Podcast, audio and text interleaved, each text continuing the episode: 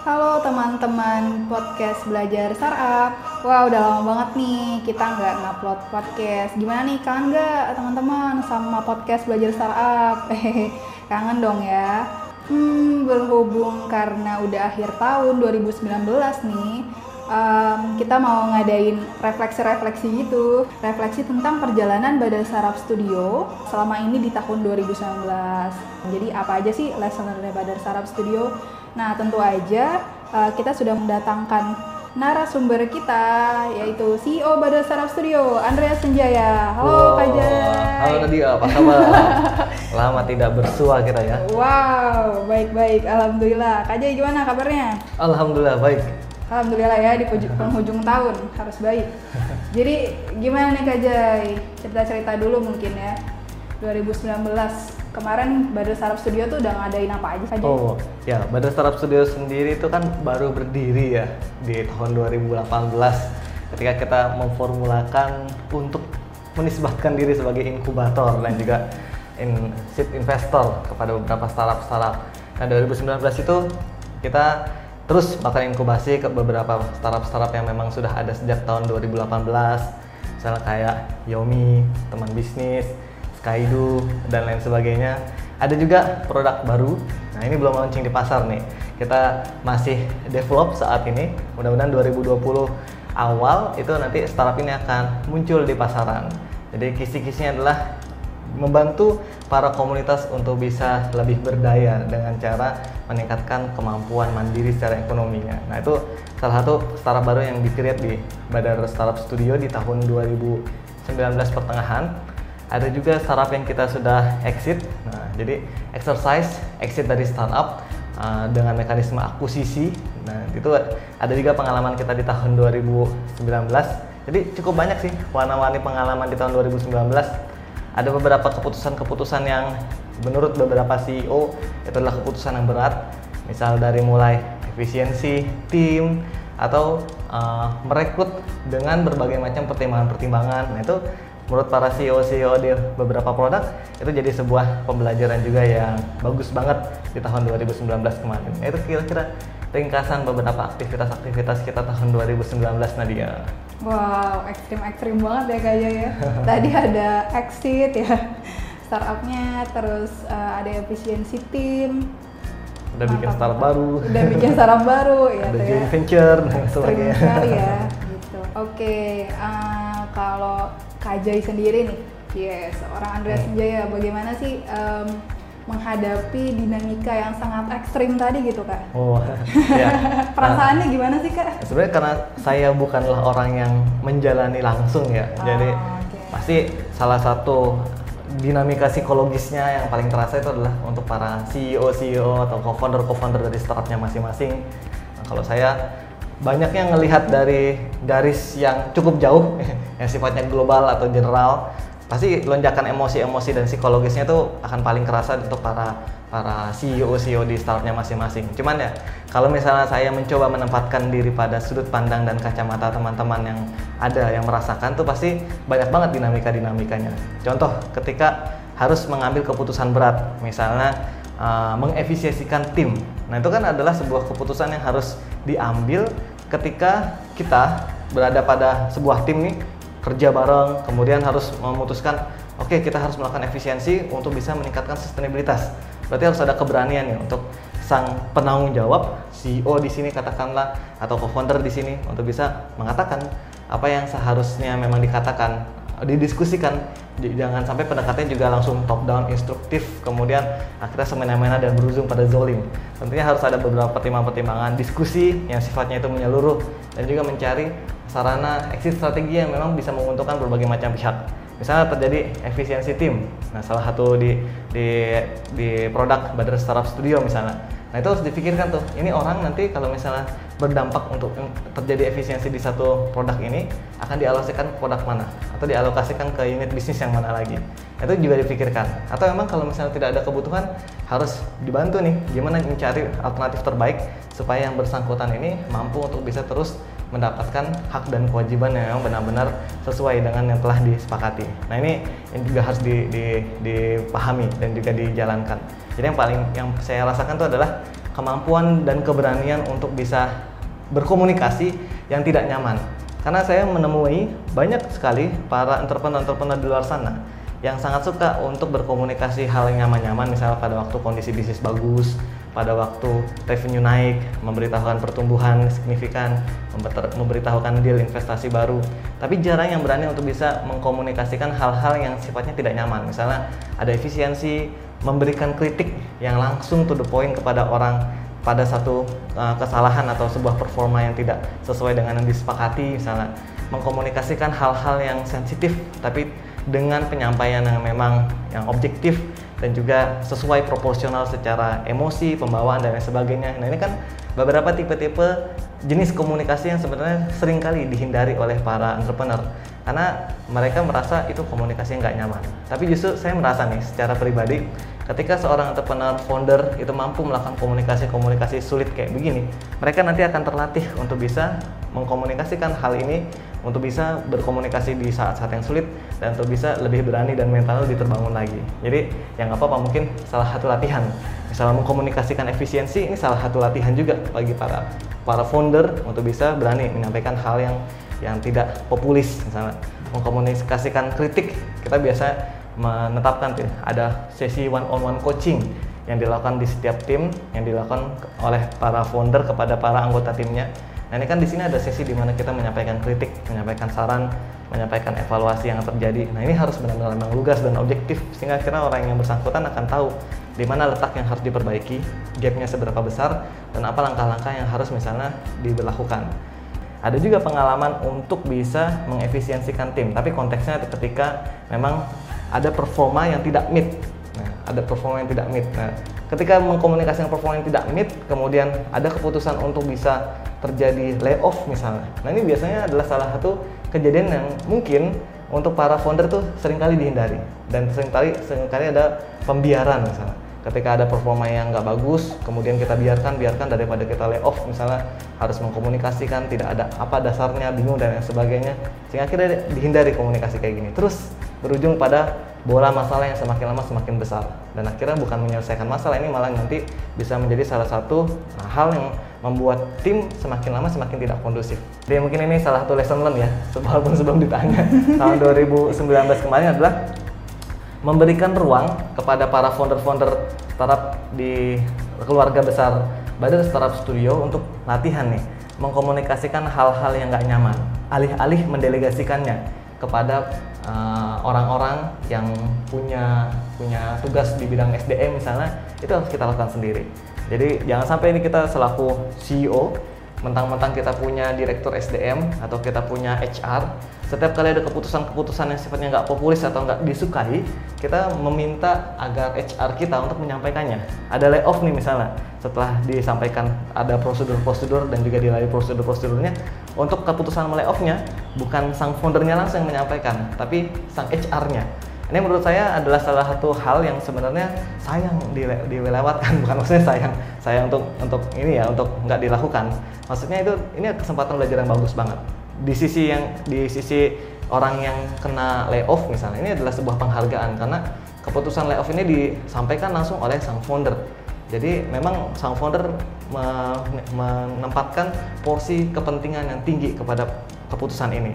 Di sisi yang lain sang founder juga melakukan latihan kepada dirinya sendiri untuk bisa melakukan komunikasi yang memang sulit, komunikasi yang tidak populis. Nah ini, ini jadi pembelajaran juga buat teman-teman yang mau jadi entrepreneur, jadi founder di luar sana, jangan kabur dan jangan menghindari komunikasi-komunikasi yang sifatnya nggak sulit ketika memang kita harus melakukannya. Asalkan ya, hal-hal keputusan-keputusan sulit tersebut sudah dilakukan dengan tahapan-tahapan yang proper. Misalnya kalau mau ada layoff, ada surat peringatan satu, surat peringatan dua, ada pemberitahuan dan lain sebagainya itu dilakukan. Ada uh, di setiap peringatan-peringatan tersebut ada saran, ada evaluasi yang dilakukan dan ada kesepakatan yang akan dijadikan kesepakatan untuk dilakukan dan kalau misalnya tidak dilakukan akhirnya berdampak kepada peringatan selanjutnya dan berdampak pada peringatan selanjutnya. Nah ini uh, prosedur ini harus dilakukan. Jangan sampai kita mentang-mentang founder, CEO semena-mena memutuskan sesuatu yang akhirnya menzolimi orang-orang yang ada di bawah uh, naungan organisasi kita. Nah gitu kira-kira Nadia.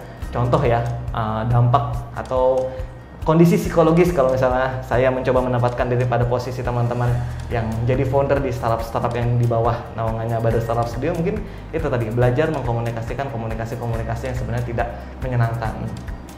Oke, jadi itu tadi jadi lesson learn nomor satu. Jangan nggak enakan. Ternyata CEO CEO juga punya ya rasa nggak enakan gitu ya kayak. hmm, ya betul. Rasa segan. Oke kak, next ada apa lagi nih kak? Oh, Lesson learn lesson berikutnya ya. Yes. Saya sendiri belajar sana dan tentunya pasti teman-teman CEO dan co-founder co-founder lainnya di Badar Startup Studio maupun di luar sana juga pasti belajar bahwa jadi entrepreneur atau founder itu memang bukan jalan hidup untuk semua orang. Wah, Kalau Naruto jalan ninjanya semua orang. jadi memang tidak semua orang cocok untuk jadi founder, tidak semua orang cocok untuk bisa jadi entrepreneur. Salah satu mental entrepreneur yang mungkin menurut analisa kami selama 9 tahun berjalan ya, eh, saya sendiri pengalaman dalam membangun dunia startup digital selama 9 tahun belakangan ini itu adalah mental untuk senantiasa tangguh, pantang menyerah, terus berjuang, tough ya. Jadi determinasi. Nah, karakteristik kayak begini nih sebenarnya modal penting yang perlu untuk bisa dimiliki oleh seorang founder, oleh seorang CEO ketika mereka membangun sebuah startup. Dan bukan berarti kalau orang nggak memiliki hal ini, orang tersebut berarti kualitas atau standarnya di bawah dari orang yang memiliki hal ini. Ini bukan soal tentang baik dan buruk seseorang dinilai dari ketangguhannya. Ini soal tentang pada da- domain atau lapangan mana ketangguhan itu ditempatkan. Kalau misalnya ingin jadi entrepreneur, ketangguhan, pantang menyerah dan dan keinginan untuk bisa menjadi seorang founder yang bagus itu, itu ketangguhan ditemp- ditempatkan pada kemampuan dan kemauan dia untuk terus-menerus mencoba, bereksperimen sampai akhirnya bisnis modelnya tervalidasi. Nah, ini adalah domain yang perlu untuk dimiliki oleh setiap founder pada saat mereka masih berada pada early stage. Ketangguhan, pantang menyerah, determinasi, konsistensi untuk terus-menerus eksperimen mencoba tanpa kenal lelah dan mau menyerah untuk bisa mencari bisnis model yang akhirnya tervalidasi dan akhirnya bisa bikin bisnisnya sustain. Nah, kalau misalnya orang lain yang nggak ingin jadi founder, nggak masalah, eh, nggak memiliki ketangguhan ini, tapi dia diharapkan punya ketangguhan di sisi yang lain. Misalnya misalnya ketangguhan di sisi menyelesaikan target yang telah ditetapkan spesifik pada bidangnya. Misalnya seorang programmer punya target untuk bisa menyelesaikan berapa story user story dalam satu sprint atau satu kuartal maka dia juga perlu ketangguhan cuman jenis ketangguhannya berbeda dengan ketangguhan seorang founder ketangguhan pada posisi programmer, designer, uh, quality assurance dan lain sebagainya itu adalah ketangguhan untuk bisa konsisten mencapai target yang telah ditetapkan. Tapi kalau misalnya untuk seorang founder, ketangguhan itu jauh lebih tidak menentu, jauh lebih beragam, naik turun, gelombangnya itu luar biasa. Ada di atas, ada di bawah, dan faktor emosi yang ada di dalamnya itu campur aduknya tuh luar biasa ekstrim. Jadi kalau misalnya dikatakan ketangguhan untuk bisa terus-menerus mencoba ini ya emang harus dibutuhkan untuk seorang founder bisa merasa dirinya cocok se- sebagai seorang founder. Nah, saya belajar juga nih dan teman-teman di produk di Badar Startup Studio juga belajar kalau misalnya emang mental seorang founder ini salah satu modal utama yang harus dimiliki oleh seorang founder di masa awal perjalanan di, di early stage ini untuk terus-menerus membuat api semangatnya itu terus berkorbar, berkorbar ya, berkobar, berkobar sehingga akhirnya mampu untuk bisa menemukan kondisi di mana dia sudah memvalidasi bisnis modelnya. Nah, akhirnya di sini kita jadi belajar ketika misalnya nanti memutuskan untuk bisa melakukan aktivitas investasi ke startup baru lainnya. Faktor utama yang akan dilihat adalah faktor foundernya. Apakah dia adalah founder yang fit dengan karakteristik seorang founder yang memang bisa di, diperkirakan ya akan mampu bertahan dengan kondisi-kondisi saat di mana dia masih melakukan validasi bisnis modelnya. Alih-alih terfokus pada pada ide produknya, alih-alih terfokus pada besar modal yang telah didapatkan, alih-alih hanya terfokus pada tractionnya. Salah satu faktor paling substansial di masa early stage ini ya, itu adalah gimana cara kita mampu untuk bisa melihat bahwa dia memang fit karakternya, uh, ininya, sikapnya dengan karakter yang memang dibutuhkan oleh seorang founder ketika melalui masa-masa early stage ini. Dan apakah ini sifatnya itu given, dikaruniai oleh Allah sejak lahir, kemudian akhirnya dapat cap di dahinya dia seorang founder. Menurut saya ini bukanlah suatu hal yang given. Ini suatu hal yang bisa dilatih, suatu hal yang mampu untuk bisa dibangun. Siapa pun mampu untuk bisa memilikinya ketika dia memutuskan untuk melatih, menempa dirinya melakukan hal tersebut. Dan ini bukanlah sebuah keharusan yang harus dilatih oleh setiap orang. Ini adalah sebuah pilihan. ketika kita memilih ya ada konsekuensi ada keuntungan bisa jadi founder sana tapi ada konsekuensi konsekuensi pasti ya memang harus harus berani untuk bisa nyebur ke dalam dunia di mana emosi psikologis uh, suka dukanya tuh bercampur ba baur dan uh, campur aduk luar biasa. Jadi ini adalah pilihan. Buat teman-teman yang dengar ini mungkin bisa jadi sebuah assessment juga buat teman-teman di posisi masing-masing. Apakah kalau misalnya sekarang masih punya cita-cita sebagai seorang founder startup sebagai seorang entrepreneur kita sudah memiliki karakteristik yang memang diperlukan sebagai modal seorang entrepreneur. Kalau misalnya dirasa masih ada beberapa yang kurang bukan berarti akhirnya kita langsung menyerah mencap diri kita bukan entrepreneur ya udah kita jadi profesi sering entrepreneur aja tapi sebisa mungkin kita bangun. Sedikit sedikit banyak kita bangun tetapkan beberapa roadmap untuk bisa membangun ketangguhan tersebut. Ya, salah satunya tadi melatih diri kita untuk berani berkomunikasi secara langsung untuk komunikasi komunikasi yang tidak menyenangkan dan tidak populis dengan cara yang baik ya bukan dengan dengan kasar tidak sopan santun dan lain sebagainya Nah itu lesson learn yang kedua kayaknya wow, Nadia. Luar biasa. Berarti membangun startup tuh isinya sebenarnya melatih mental itu sendiri ya kayak. ya, itu kira-kira itu yang kedua. Terus lesson learn yang ketiga apa lagi? Nah ini mungkin ya salah satu hal yang penting. Bangun startup itu adalah bangun bisnis. Yang namanya bangun bisnis itu adalah bukan hanya sekedar bangun produk yang dipakai, tapi juga bangun sebuah produk yang punya bisnis model model yang mampu untuk bisa sustain membiayai atau bahkan meningkatkan pertumbuhan dari bisnisnya. Jadi kalau misalnya kita bikin sebuah produk tapi bisnis modelnya itu tidak berjalan, dalam konteks ini lebih spesifik adalah revenue streamnya itu tidak tervalidasi, nggak, nggak bisa untuk mendanai atau mensustainkan pengeluaran-pengeluaran yang kita butuhkan, maka di situ masih ada hal yang pincang dalam startup kita. Jangan langsung berpuas diri selama kita masih punya nafas untuk berjalan ya. Nah ini ini melahirkan pada sebuah sebuah ini sih sebenarnya perenungan kepada saya pribadi. Memang dari awal startup itu harus mampu untuk bisa berpikir dari mana dia mampu untuk bisa sustain. Terlebih kalau misalnya modalnya terbatas. Kalau misalnya modal kita tidak terbatas seperti yang dimiliki oleh beberapa startup yang dapat fundraising dari venture kapitalis dengan jumlah yang sangat besar, mungkin kita mampu untuk menunda sampai pada tahapan tertentu. Contoh misalnya marketplace, sosial media, menunda aspek sustainabilitasnya sampai saat di mana mereka sudah punya traffic yang sangat besar atau mampu memonopoli pasar dengan sangat signifikan. Tapi privilege ini tidak dimiliki oleh sebagian besar startup-startup yang ada di sekitar kita. Sebagian besar startup-startup di sekitar kita ya tumbuh dengan modal sendiri, tumbuh dengan modal angel investor, tumbuh dengan modal para uh, investor-investor yang kelasnya itu belum sebesar kelas-kelas investor atau venture kapitalis yang super besar. Sehingga aspek sustainabilitas itu memang harus difikirkan dari awal berapa banyak pengeluaran kita sebulan dan berapa banyak berapa besar revenue yang mampu untuk kita hasilkan dengan posisi atau status produk kita sampai sejauh sekarang ini. Nah itu harus benar-benar diperhatikan. Bahkan even sejak hari pertama kita sudah mampu untuk bisa mencari cara supaya kita mampu untuk bisa menciptakan sustainabilitas startup yang memang benar-benar bagus. Nah ini akhirnya membawa kita pada sebuah sebuah kesimpulan.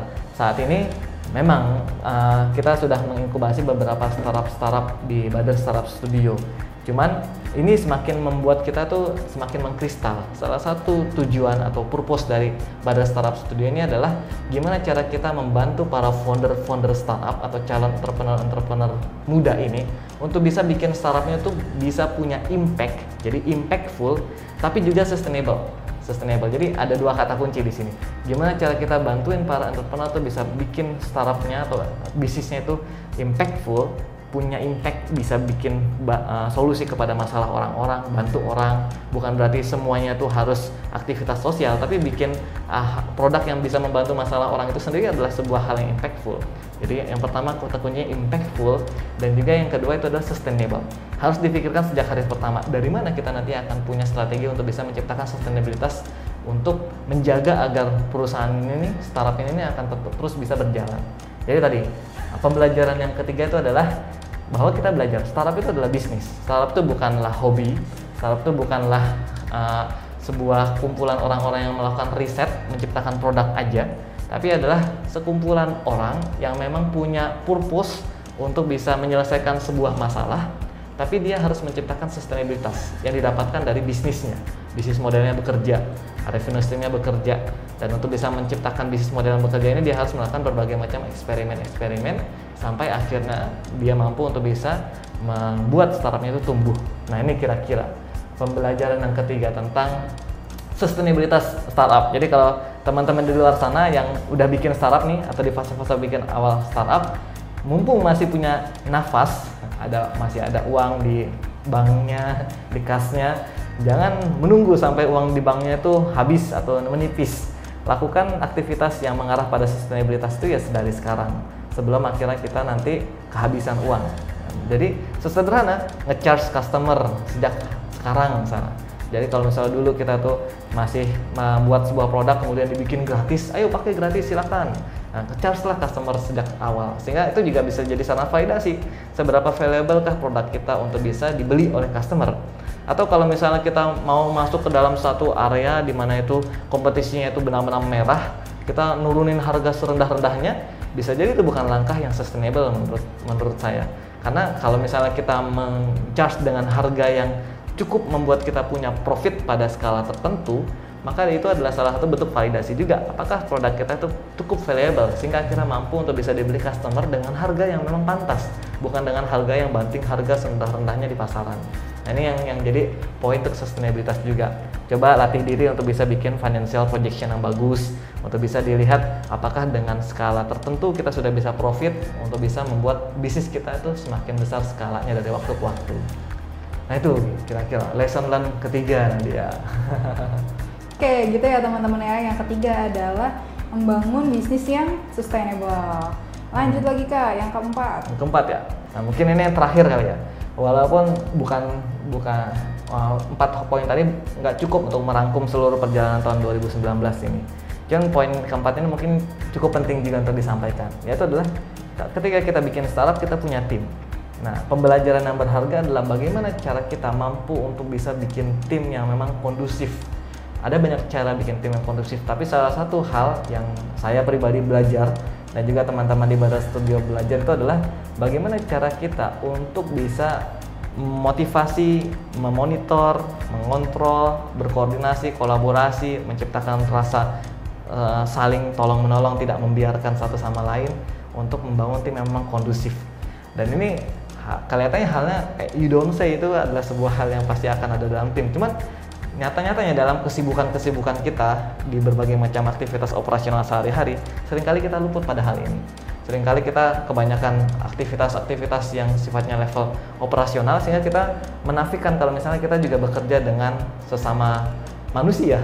Sehingga memang harus ada komunikasi, koordinasi, harus ada keterbukaan, harus ada kebersamaan, harus ada saling koreksi, harus ada saling monitor, harus ada pendampingan, harus ada perencanaan, harus ada uh, ya gimana layaknya kita bekerja dengan sesama manusia. Nah, ini faktor tim ini yang yang krusial sebenarnya. Karena bisa jadi anggota tim kita atau uh, tim di dalam startup kita itu mendapatkan haknya secara materi. Tapi ternyata tergerus motivasinya karena memang kita nggak mampu untuk bisa membangun suasana tim yang kondusif. Kondusif mengembangkan aktualisasi dirinya, kondusif menjadi media pembelajaran yang memang optimal, kondusif untuk bisa menciptakan challenge yang cukup uh, challenging ya, untuk bisa bikin orang itu berkembang, kondusif untuk bisa merasakan bahwa kita tuh sebuah tim yang memang bersama-sama mencapai sebuah tujuan, bukan seolah-olah jalan sendiri-sendiri ke tujuan yang nggak pasti. Nah ini salah satu hal yang krusial yang kami pelajari tahun 2019 ini. Jadi buat teman-teman semua, ketika sekarang lagi punya tim, syukuri hal tersebut dan salah satu cara mensyukurinya adalah memang jadikan tim itu adalah bagian penting dalam startup kita. Tim itu bukan salah satu komponen yang dipinggirkan selain kita ciptakan produk, punya penjualan, berkomunikasi dengan shareholder atau stakeholder. Tim itu adalah bagian krusial karena itu adalah aset terbesar bagi sebuah startup terutama di fase awal perjalanan. Jadi memang tempatkan porsi perhatian, waktu, komunikasi, koordinasi yang memang cukup untuk bisa membawa tim kita itu merasa bahwa mereka penting dan dalam dalam benak kita, dalam dalam diri kita. Meluangkan waktu untuk one on one coaching atau uh, mentoring satu-satu dengan anggota tim kita satu persatu setiap bulan itu adalah salah satu cara yang kita pelajari itu jadi sebuah best practice yang bisa itu diterapkan minimal untuk bisa menunjukkan kalau misalnya kita concern bukan hanya pada hal per, uh, pekerjaan tapi juga pada pengembangan diri dan bahkan pada aspek personal anggota tim kita nah itu kira-kira lesson learn yang keempat uh, Nadia, apalagi ya? Sudah kayaknya itu ya. Empat lesson learn tahun 2019. Ya Kak Jay, udah cukup nih. Sudah, sudah. Sudah ya. Ya, semoga bisa memberikan insight kepada teman-teman semua. Oke teman-teman, kalau misalnya mau kita rangkum, lesson yang pertama adalah bisa mengkomunikasikan hal-hal yang mungkin sifatnya nggak mengenakan gitu ya kayak Hmm. kepada para tim. Yang kedua adalah belajar mental itu sendiri atau entrepreneurship passion ya kayak itu tidak Hmm. semua orang punya. Jadi kalau ada yang pengen, oh pengen jadi entrepreneur, pengen jadi entrepreneur, wah tidak semudah itu Ferguson. gitu.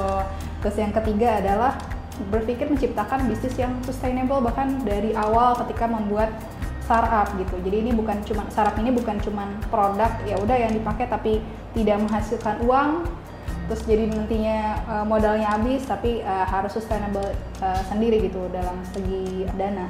Terus yang keempat adalah mampu untuk menciptakan tim yang kondusif yang sama-sama punya apa ya ownership mungkin ya kayak Hmm. dalam startupnya gitu teman-teman nah eh, mungkin terakhir kali ya Kak Jaya Hmm. secara singkat eh, apa yang ingin diusahakan oleh Badar Startup Studio untuk 2020 Kalau misalnya 2020, tentunya kita masih pada satu purpose yang sama. Gimana cara kita bisa bantu banyak sekali orang. Kita punya misi menciptakan 10 juta kebaikan setiap hari. Dan ini diemban misi ini oleh para produk-produk yang ada dalam naungan inkubasi pada Startup Studio. Masih terus ke sana misinya. Nah, ejawantahnya tahun 2020 ini adalah bagaimana cara kita memang benar-benar pertama mencintai user kita seolah-olah kalau misalnya mereka adalah user kita jadikan mereka seolah-olah adalah user kita satu-satunya mencintai mereka mencintai masalah mereka dan terobsesi untuk menciptakan solusi yang memang benar-benar menyelesaikan masalah yang mereka miliki sehingga dengan cara itu kita nanti akan bisa meningkatkan value dan dengan cara meningkatkan value maka kita akan bisa punya potensi mencapai sustainabilitas karena cukup besar value yang akan nanti mereka rela ganjar dengan revenue atau pembelian atau subscription kepada produk kita. Nah itu salah satu hal yang ingin kita tekankan. Jadi 2020 nanti akan akan ada cukup banyak eksperimen-eksperimen untuk bisa bikin produknya semakin bagus, semakin solutif, semakin memang dekat dengan user, bukan dari asumsi kita tapi benar-benar dari dari dari validasi kepada usernya itu sendiri dan jadi tahun di mana kita memang benar-benar meningkatkan sustainabilitas dari masing-masing produk atau perusahaan yang yang saat ini sedang dihandle. Nah itu kira-kira tadi ya. Oke, jadi pada startup studio ini sangat-sangat apa ya concern para eh, dengan para startup founder ya kayak dengan para entrepreneur. Jadi buat teman-teman yang mau belajar startup, membangun startup dari awal atau yang udah bikin startup tapi bingung-bingung nih eh, gimana ya langkah selanjutnya. Nah, eh, pada startup studio ini bisa menjadi ekosistem eh, untuk teman-teman belajar tentang startup gitu. Ya nantikan aja pokoknya keep up terus sama Badar Startup Studio. Teman-teman bisa follow Instagramnya di @badarstartupstudio atau uh, mendengarkan podcastnya di podcast belajar startup atau uh, nonton video-video kita di YouTube channel Badar Startup Studio. Nanti akan ada startup bootcamp gitu. Jadi buat teman-teman yang mau membangun startup di situ uh, kita bakal ngasih um, materi-materi uh, terkait startup dari A to Z ya pokoknya banyak lah makanya keep up terus aja ya sama Badan Startup Studio. Oke teman-teman terima kasih sudah mendengarkan. Selamat tahun baru 2020 Yeay. semangat Yeay. ya. Oke deh eh, Nadia dan Kajai pamit undur diri. Dadah